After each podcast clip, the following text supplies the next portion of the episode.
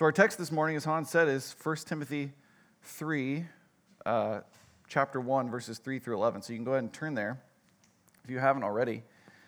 And as many of you know, I'm a, a dad myself. I have two kids, uh, or we're expecting our third here at the end of the month. And in the years since my daughter has been born, uh, there's been nothing like it. I've exponentially realized the need for the Spirit to work in me and in my selfish heart. It was awesome for them to invite me to preach on such an emotional Sunday. I thought this was Father's Day, not April Fool's. I don't know what's going on. But there's nothing like seeing the internal and external chaos of your child throwing a fit to realize the total depravity of the human soul and the universal need for a Savior. Now, this might be a shock to some of you, but in addition to cereal, my kids and I love Taco Bell. And I'd say that my kids are kind of up there on the spiciness scale. If I had to categorize them by Taco Bell sauce packets, I'd say they're somewhere between hot and fire, somewhere in there. They can occasionally peek into the Diablo range, though. And one of the things that my wife and I have tried to impress upon our children is that their words matter and their emotions are gifts from God. But in order to utilize those gifts, they need to have a right understanding of God's grace to help them bring those words and emotions under control. And I was reminded of this as I visited a local Taco Bell this week. So I came up to the drive through and I ordered my usual two cheesy bean and rice burritos grilled, a Baja Blast, and a cinnamon twisters, for those of you who are wondering. And I didn't think that this particular order would be a big deal because I had ordered the same order from this particular Taco Bell dozens of times before. And I'm not sure what was going on on this day, but as I came to the window, this is a funny story. I don't know why I'm getting emotional. As I came to the window, there was a big controversy over whether or not this particular Taco Bell location served cinnamon twists. So I pulled up to the window and I could see that the window attendant was yelling at the manager, and the manager was yelling back at the window attendant. There was some pushing and shoving. Money was being thrown, and it was that point I knew I was going to have to step inside the restaurant to intervene.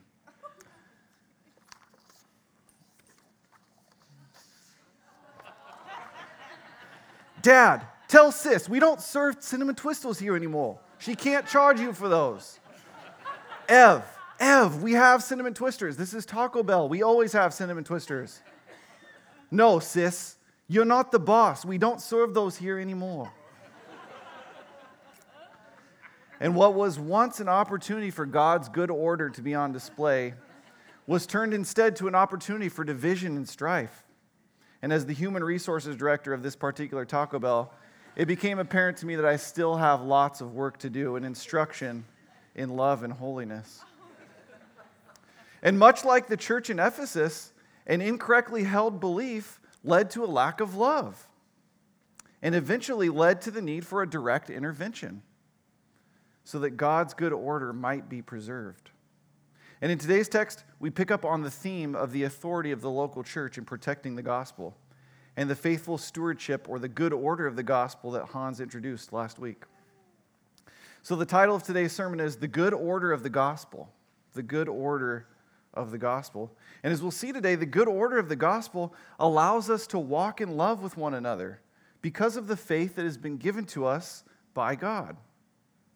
And since this is just the second week, let me offer just a very brief historical context.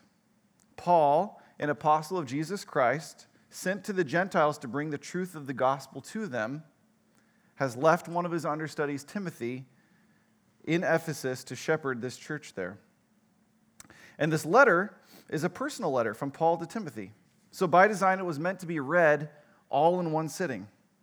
And my encouragement to you guys this week, as you do your study, is to sit down and read through the whole thing from start to finish. And do it every week as we study through this, this letter. Doing this will help you to contextualize the Sunday messages as we study through. And I'm thankful for God's word this morning because I know that by the Holy Spirit, it will produce good fruit in those of us that are listening. Amen. Thank you. So let's read through our text this morning 1 Timothy 3, uh, chapter 1, verses 3 through 11. It says this As I urged you when I was going to Macedonia, remain at Ephesus, so that you may charge certain persons not to teach any different doctrine, nor to devote themselves to myths and endless genealogies, which promote speculations rather than stewardship from God that is by faith. The aim of our charge is love that issues from a pure heart and a good conscience and a sincere faith. Certain persons, by swerving from these, have wandered away into vain discussion, desiring to be teachers of the law without understanding either what they are saying or the things about which they make confident assertions. Now we know that the law is good if one uses it lawfully, understanding this, that the law is not laid down for the just, but for the lawless and disobedient for the ungodly and sinners, for the unholy and profane, for those who strike their fathers and mothers, for murderers, the sexually immoral, men who practice homosexuality, enslavers, liars, perjurers, and whatever, whatever else is contrary to sound doctrine, in accordance with the gospel of glory of the blessed God with which I have been entrusted. So let's look back just to verses 3 and 4 here. In verse 3, we see that Paul urged Timothy to stay in Ephesus so that he could command certain persons to stop spreading heresies in the church. And I wanted to find what I think Paul means here by heresies. A heresy is anything other than the true gospel of Christ as outlined in the scripture. Any different doctrine than that which was given by Christ or the apostles to his church. Now, one important thing to see here from the text is that heresy is not just beliefs, it's heretical beliefs that were leading people to act incorrectly. So when Paul says certain persons swerving from these heresies, false teachings, he's referring both to the teachings and the actions that are contrary to and against the truth of God's word, as outlined in Scripture. And these certain people in Ephesus, in their devotion to the myths and genealogies, they had swerved. They were practicing something other than the true gospel message. And the reputation and purity of God's church was at stake. And some commentators have called this problem that Paul is writing to Timothy the Ephesian heresy. The Ephesian heresy. And so Paul writes to Timothy to encourage him in his campaign against this heretical faction inside the church. And here's the first point the good order of the gospel keeps us in right belief about God. The good order of the gospel keeps us in right belief about God. Most Bible scholars agree that the heresies being taught in Ephesus were combining elements of Jewish mysticism and asceticism and the cult religions that were prevalent in Ephesus. And what seems to be happening here is that Timothy is dealing with cultural and religious syncretism. Syncretism is when religion and culture have ideas and practices that are so synced up with each other that they're indistinguishable. And as a church, I'm talking about both the big C church globally and the little c church here locally at Mission Fellowship. As a church, we can get caught in syncretism when we let heresies creep in. We can get caught in syncretism when we don't trust the sufficiency of God's word and the authority of the local church. God and his word should be our ultimate authority. And so then the way that we live our lives rightly flows down from the authority of the Bible. And this is a great anchor for our faith. No matter which way the wind is blowing politically, no matter what is in vogue culturally, the truth of God's word will remain steadfast. It will remain firm, and like Ryan likes to say, it will guide us between here and eternity on a path that is fraught with danger. But if the Bible is not our ultimate authority, if God's word is downstream of our culture, if we hold this up and we look at it through our cultural lens, the Bible becomes subject to our culture's values and ideas. The whims of our culture become our authority, not the Word of God. And then the culture can manipulate and cherry pick God's Word to make it meet its own goals. And then if God's word is subject to the culture, its absolute truth and authority are undermined. And the entire Bible itself becomes factually, morally, and truthfully relative. Let's play this out one step further. If we've misordered our authority, like Eve did in Genesis chapter 3, if we go against God's good order and we allow the truth of the Bible to be subject to culture, and if that culture happens to be hyper individualistic, like it is here in the United States, like it is specifically here in the great Pacific Northwest, then the truth of the Bible becomes subject not just to this culture at large, but to the individual. And absolute truth now lies inside the individual. All moral standards are relative, and the Bible is practically useful only as a therapeutic. If I can use the Bible to make myself feel good or to make my enemies feel bad, then I'll do it. No matter how out of context I have to take it, no matter how many mental, mental gymnastics I have to do to get there. And if it's not useful for that end, forget it. It's not the boss of me. And inside the church, there is no questioning an individual's reading and application of the Bible. The authority of the congregation and the elders of the local church is completely undermined and dismissed, especially when, well, the Holy Spirit told me, is invoked as justification. But this is where we find ourselves in 2021. With some of our churches so synced up with our nationalistic culture that we have Bibles that are being printed with the Pledge of Allegiance, the Constitution, the Declaration of Independence, the Bill of Rights, and a handwritten chorus of, I quote, the most recognized patriotic anthem in the United States God Bless the USA by Lee Greenwood. These are being printed side by side with the holy word of God, as if they were somehow equal to God's word, as if they were a product of divine inspiration, as if they were equally authoritative in shaping Christian life. In this country, we think so highly of our own merit and our own authority, and so little of God's authority that we've seen fit to include the laws of men with the laws of the omnipotent, holy, and everlasting Creator God. We are awarded no points, and may God have mercy on our souls.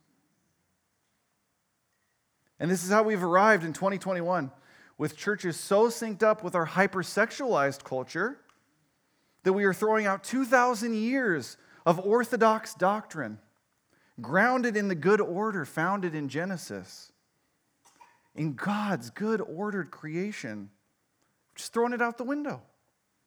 Simply because our culture has told people we should just do whatever makes us feel happy. If it feels good, we should do it. If it feels hard, if it feels difficult, you're not doing it right. Simply because calling Christians to submit their sexuality to the authority of God's word is too uncomfortable. And as a church, we are too cowardly to lovingly proclaim to the world and warn them by our sound doctrine, by the good order of the gospel, that certain people, by swerving from these, are on a path that only leads to death and destruction. And I'm not talking about the culture here, to the culture. I'm talking to the church. Individuals, organizations that would profess Christ. Paul wasn't talking to Timothy about Ephesus, he was talking about members inside Timothy's church. And, brothers and sisters, are there ways you have allowed culture to be your authority instead of the Word of God and His church? Is there ways you've allowed culture to be your authority instead of the Word of God in His church? How can we grow in holding one another accountable to keep the Word of God and His church as our authority? As members of one body, it is all of our responsibility to protect the gospel witness by humbly submitting to one another, humbly submitting to the authority of God's Word and His church. And we can see that when we let heresies creep into our churches, we are in essence telling God that His word is not sufficient, that His grace is not sufficient, and that we know better than He does, and that we can save ourselves. And in doing so, we demonstrate that we have not received the good order of the gospel that comes by faith in Christ alone. And if you look carefully at verse 4 there in, in 1 Timothy, you'll see it. It says, the good stewardship or good order that is from God by faith. You see, it is only God that can initiate good order in us. Only God, by His Spirit, through the work of Jesus, can give us faith in Him. Ephesians 2 8 and 9 speaks to this clearly.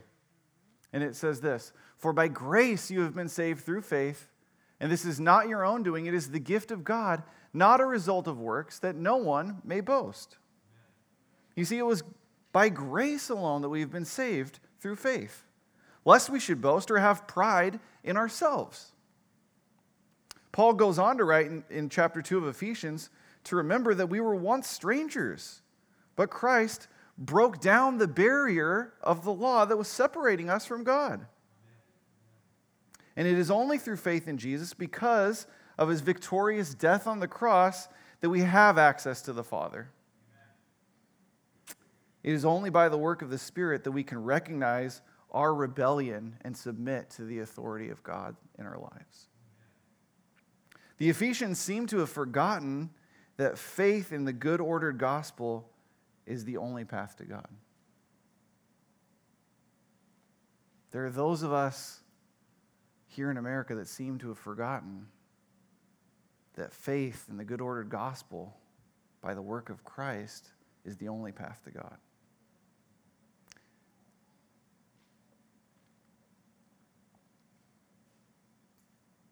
And I can't tell you how often even as someone who's been following Jesus for some time now, I need to be pointed to Christ and reminded to submit to his authority. And I was reminded of this this week as I was fretting and stewing over what I might say to you all this morning. That somehow, if I said the right things or referenced the right verses, that by my power, by the words that I'm saying to you, I could somehow induce a change in some of you. Foolish and heretical man I am. I needed to be reminded of the truth of God's word, of the truth of the good order of the gospel.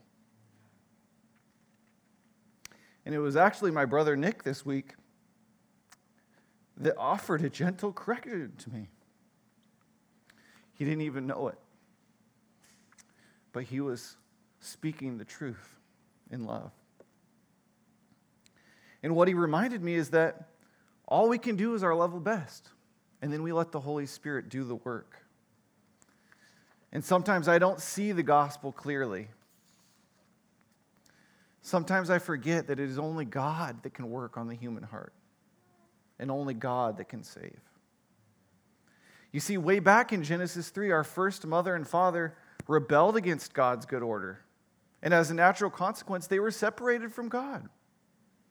And since then, all of humanity, you and I included, has chosen that same path. You and I were sinners far off from God, estranged from our Creator, living lives full of empty chaos, continuing to rebel against God's good order, enslaving ourselves to sin and death. But God, in His mercy, in order to restore that good order that He desires for us, has made a way for us to be reconciled. He loved His creation, you and I included, so much that He sent His beloved Son, Jesus, to take on Himself the punishment you and I rightly deserve because of our rebellion against the good order, because of our heresy.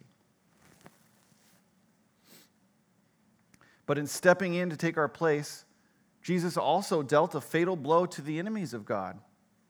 You see, because the adversary could no longer hang our guilt and our shame over our heads anymore, because our debt to the law had been paid, because our enemies were defeated, we were no longer slaves to sin and death.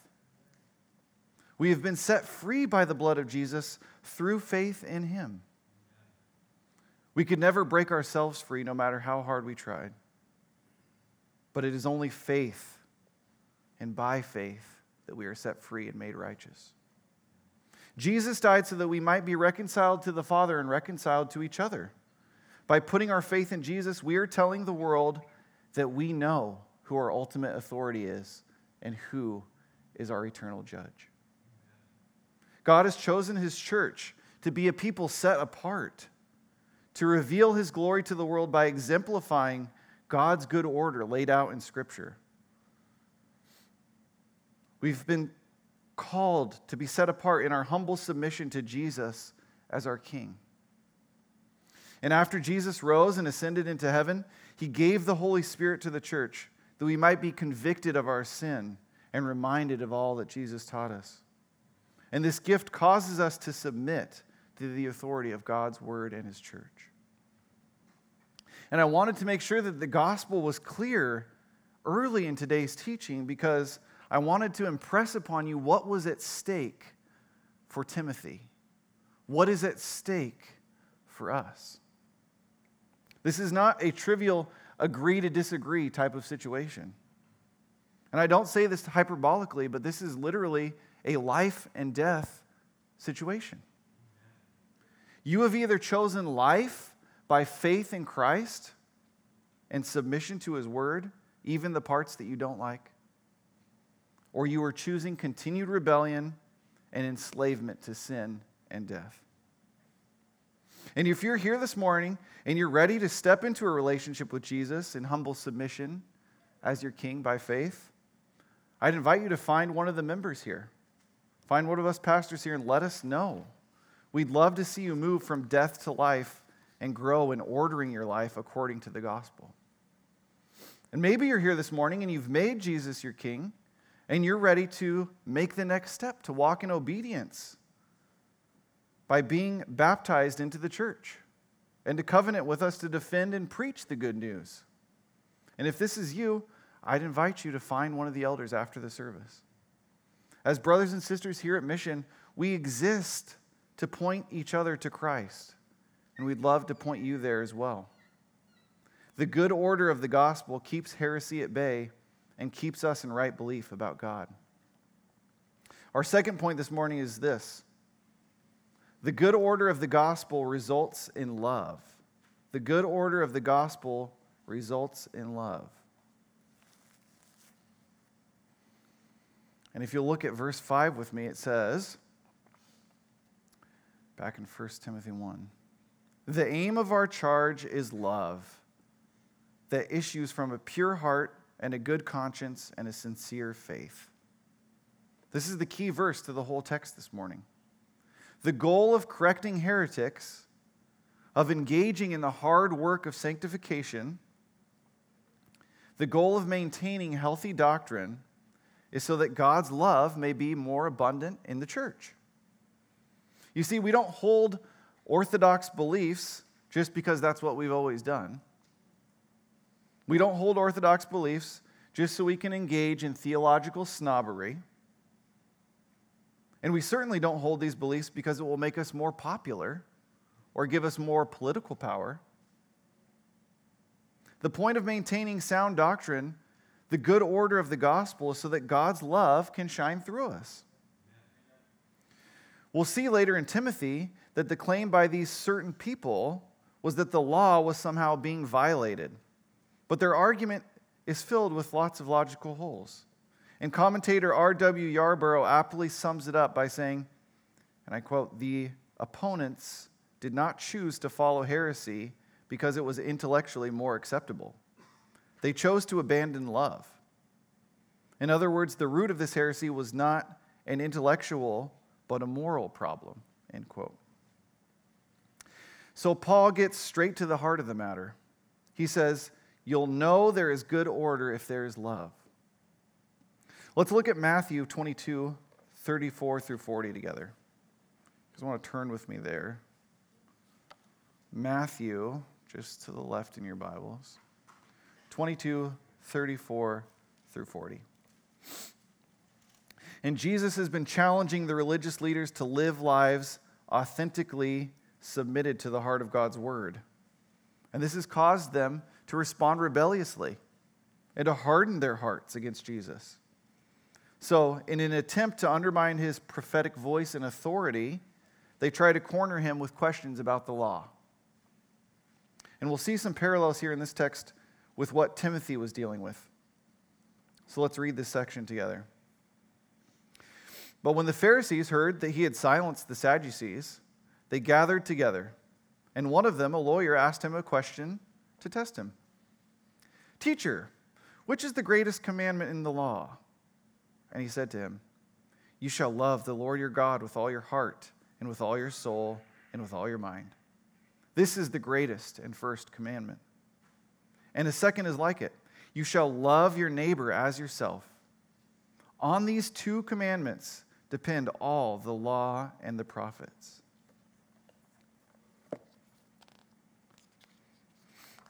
So Jesus, he takes their bait, but then he flips it back on them. He says, Keeping the law is simple if you are zealously loving God and loving other people. He's telling them in a word to love. These religious leaders, like the folks in Ephesus, in that they were both using the law as an excuse. They were similar in that they were both using the law as an excuse to abandon love. So, back in 1 Timothy, Paul is channeling Christ here when he tells Timothy the goal is love. If we are loving God well and loving other people well, we know that we are handling the law of God rightly. Paul breaks down the causes of love even further for Timothy. And I want to look at these three things that he lays out back in verse 5, it says, The aim of our char- charge is love that issues from a pure heart, a clean conscience, and a sincere faith. So the first thing is a pure heart. What does it mean to have a pure heart? The first thing that comes to mind is that our desires match up with what is good. There is no corruption in them. If something is pure, it is unmixed, unstained, untainted. Here's what Paul writes to the Corinthians in 2 Corinthians 7 1. Since we have these promises, beloved, let us cleanse ourselves from every defilement of body and spirit, bringing holiness to completion in the fear of God. Because we have been chosen by faith, we are free to cooperate with the Holy Spirit in doing the work of ridding the impurities of our heart. When we have a healthy respect and appreciation for who God is, and his work on our behalf, then we can start to grow in holiness, in having a pure heart. But if you're at all like me, though, even though I've been working at this for some time now, my heart is not completely pure. There are moments when pieces of that flesh, of that impurity, pop up in my heart, and it's not pretty. Sometimes my desires are self serving. They're envious. Sometimes they're just plain sinful because it feels good. But that is where the stewardship inside the church and good doctrine assist me in cleaning those yucky parts out. Here's what Paul writes to another early church planter, Titus, in chapter 2 of his letter to him, verses 11 through 14. For the grace of God has appeared, bringing salvation for all people, training us to renounce ungodliness and worldly passions, and to live self controlled, upright, and godly lives in the present age, waiting for our blessed hope, the, appearance, the appearing of the glory of our great God and Savior Jesus Christ, who gave himself for us to redeem us from all lawlessness and to purify for himself a people for his own possession who are zealous for good works. You see, it is the grace of God that has started the work and is continuing the work of purifying us. Now, I know that I will never arrive at a 100% pure heart this side of heaven. But I know that the Spirit is at work in me when I read God's Word and I learn more about God's character. Or when I get an encouragement from a brother or a sister inside the church about an area that I've been working on. Or when I get a gentle rebuke from the elders when I'm straying off the course. Good order, faithful stewardship of the gospel allows that growth in holiness to happen. And as one of your pastors and elders, as someone who desires to love this church well, this prayer is always on my heart. It's the prayer of David from Psalm 139. Search me, O God, and know my heart. Try me and know my thoughts. And see if there is any grievous way in me, and lead me in the way everlasting. Brothers and sisters, when was the last time you asked God to do that?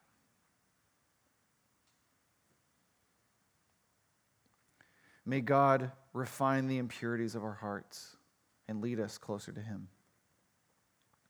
Second, in verse 5, we see a good conscience, a pure heart, and a good conscience. What does it mean to have a good conscience? In a culture that is constantly vying for our attention and sending us all sorts of mixed messages, sometimes it can be hard to know right from wrong, what is true and what is false. But we have the best helper, the best guide, the Holy Spirit. It's hard to imagine the disciples being better off without Jesus, but this is what he says in John 16. John 16, 7 and 8. He says, Nevertheless, I tell you the truth. It is to your advantage that I go away. For if I do not go away, the Helper will not come to you. But if I go, I will send him to you. And when he comes, he will convict the world concerning sin and righteousness and judgment.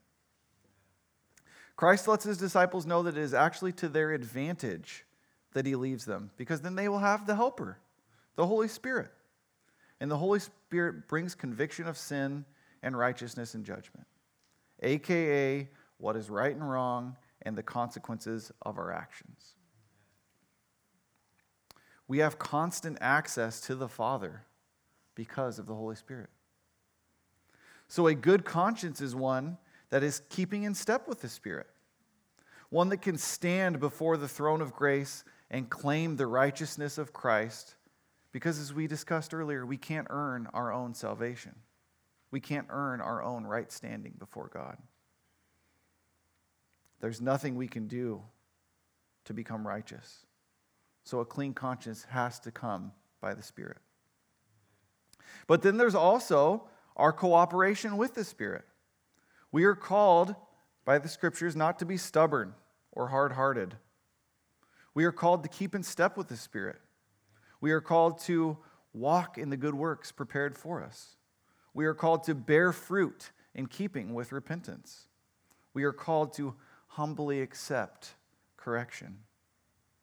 A clean conscience flows from one who lays their heart bare before the Lord, much like the reading of the Psalm 51 this morning said Have mercy on me, wash me from my sin, and create in me a clean heart, and renew a right spirit within me.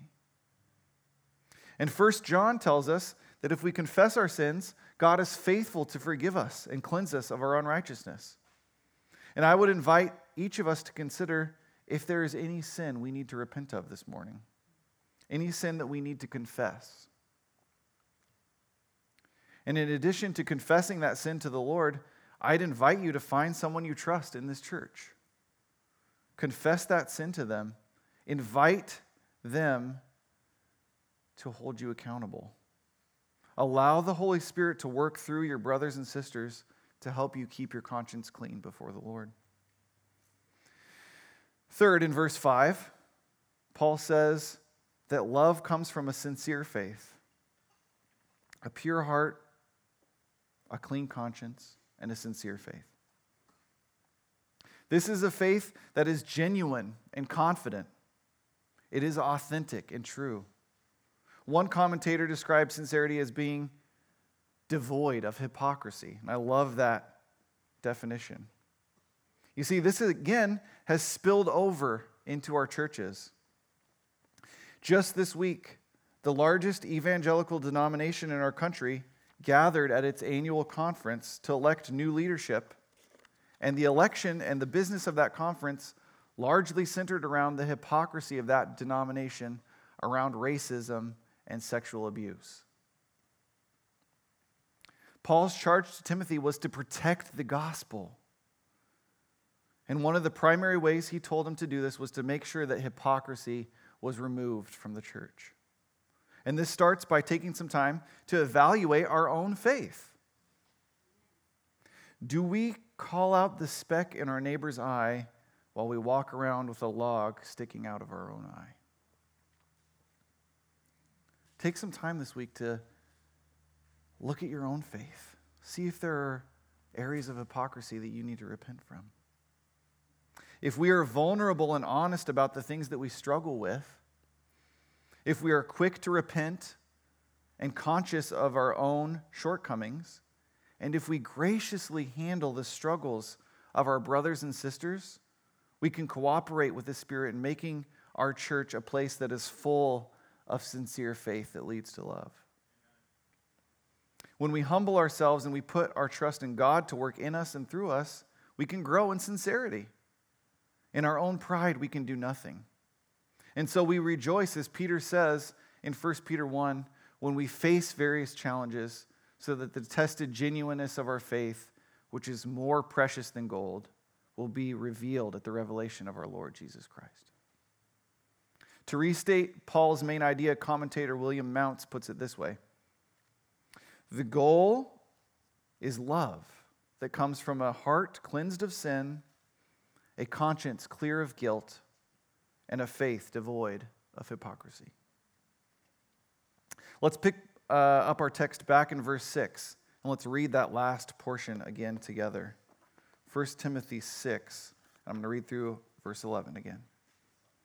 Certain persons, by swerving from these, the things we just talked about, having wandered away into vain discussion, desiring to be teachers of the law, without understanding either what they are saying or the things about which they make confident assertions. Now we know that the law is good if one uses it lawfully understanding this, that the law is not laid down for the just, but for the lawless and disobedient, for the ungodly and sinners, for the unholy and profane, for those who strike their fathers and mothers, for murderers, for the sexually immoral, men who practice homosexuality, enslavers, liars, perjurers, and whatever else is contrary to sound doctrine, in accordance with the gospel of the glory of the blessed God with which I have been entrusted. Here's our third point for this morning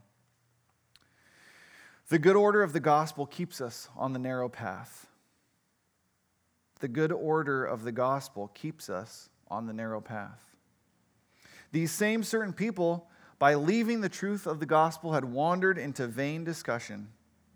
The implication of this text is that their discussions are fruitless. No good fruit is coming from it. They're rehashing settled debates because their desire is to be in some sort of authority instead of submitting to the authority of God's word.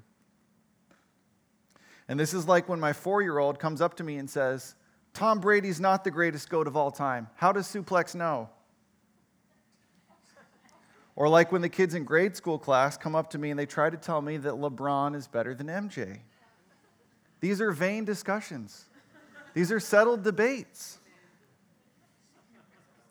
But these weren't trivial sports discussions they were having in Ephesus. The implication is that they were teaching these myths and genealogies as gospel truth in the church.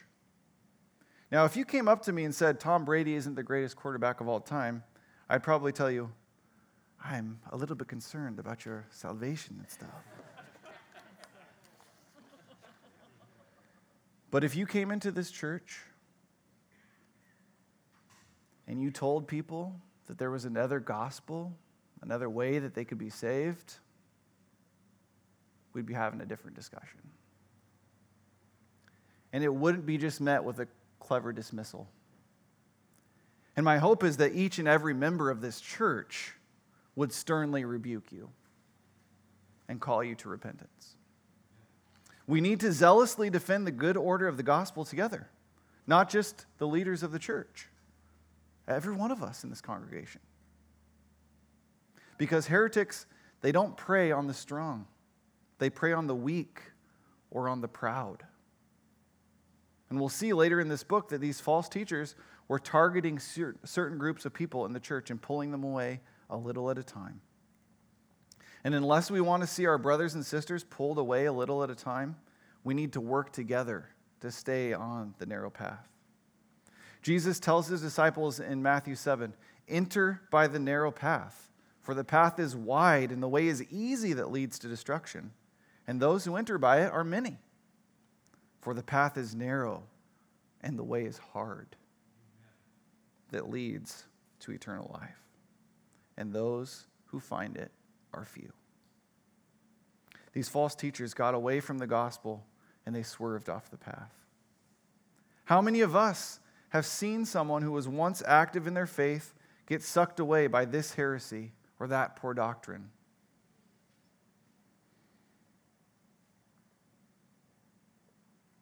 I know that there are even some of you in this room. This is part of your testimony.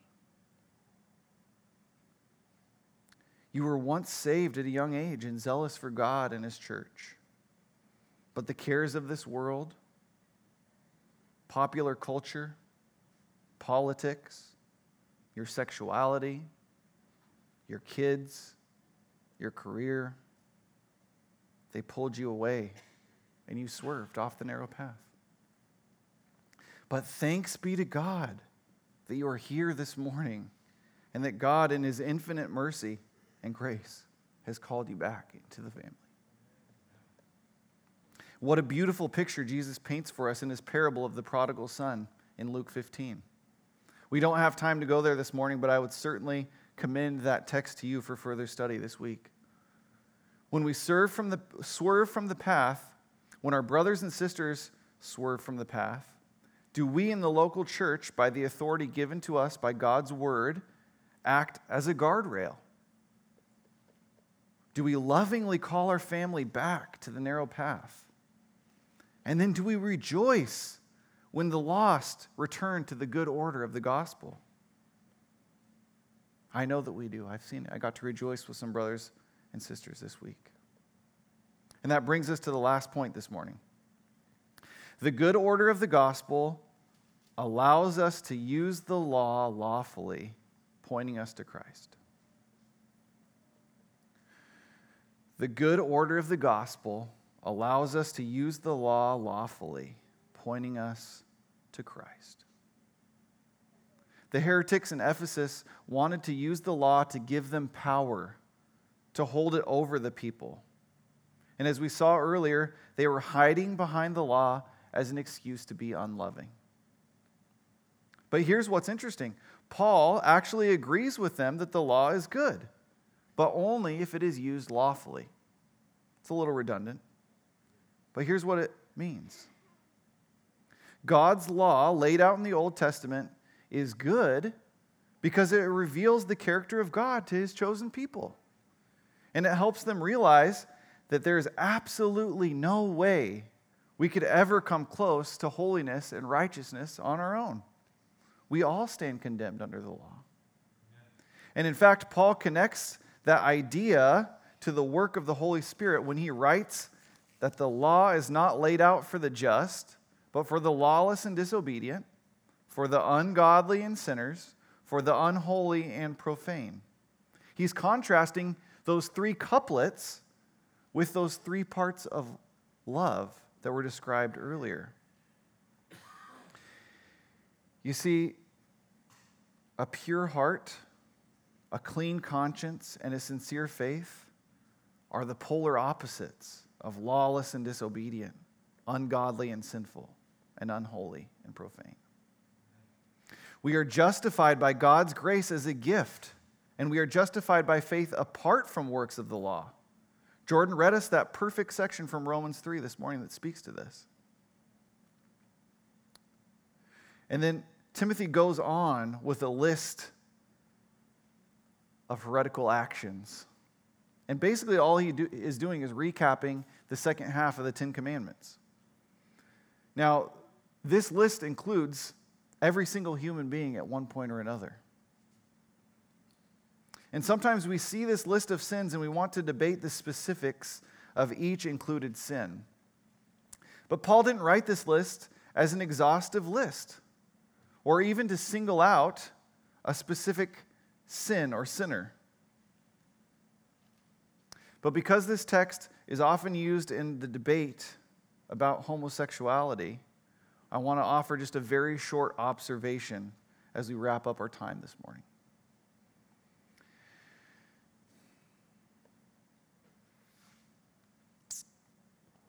The idea that we can live holy lives without submitting all of ourselves to Christ's rule, including our sexuality, is false. When Christ calls us, he asks us first to count the cost. And then he asks us to pick up our cross and follow him. That cross is going to look different for different people. But the idea that our sexuality should be the thing that is allowed to be in rebellion to God's good order, the idea that our politics should be the thing that's allowed to be in rebellion to God's good order, the idea that our finances are the thing that should be allowed to be in rebellion to God's good order, it's just false.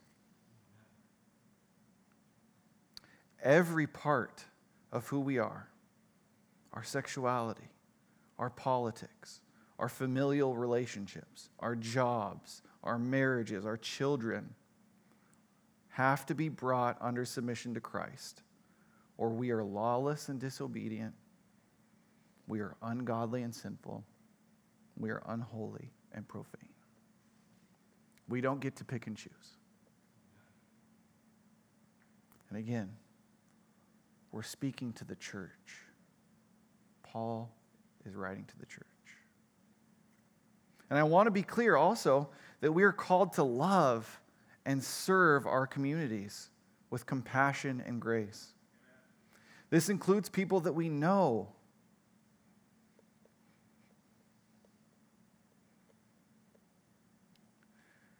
People that we know and that we love very dearly who would identify themselves as LGBTQ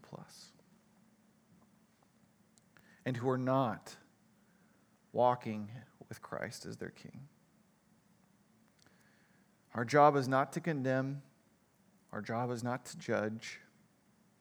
Our job is to point them to the good order of the gospel and how we love and serve them and model for them what living a life of humble submission to our King looks like.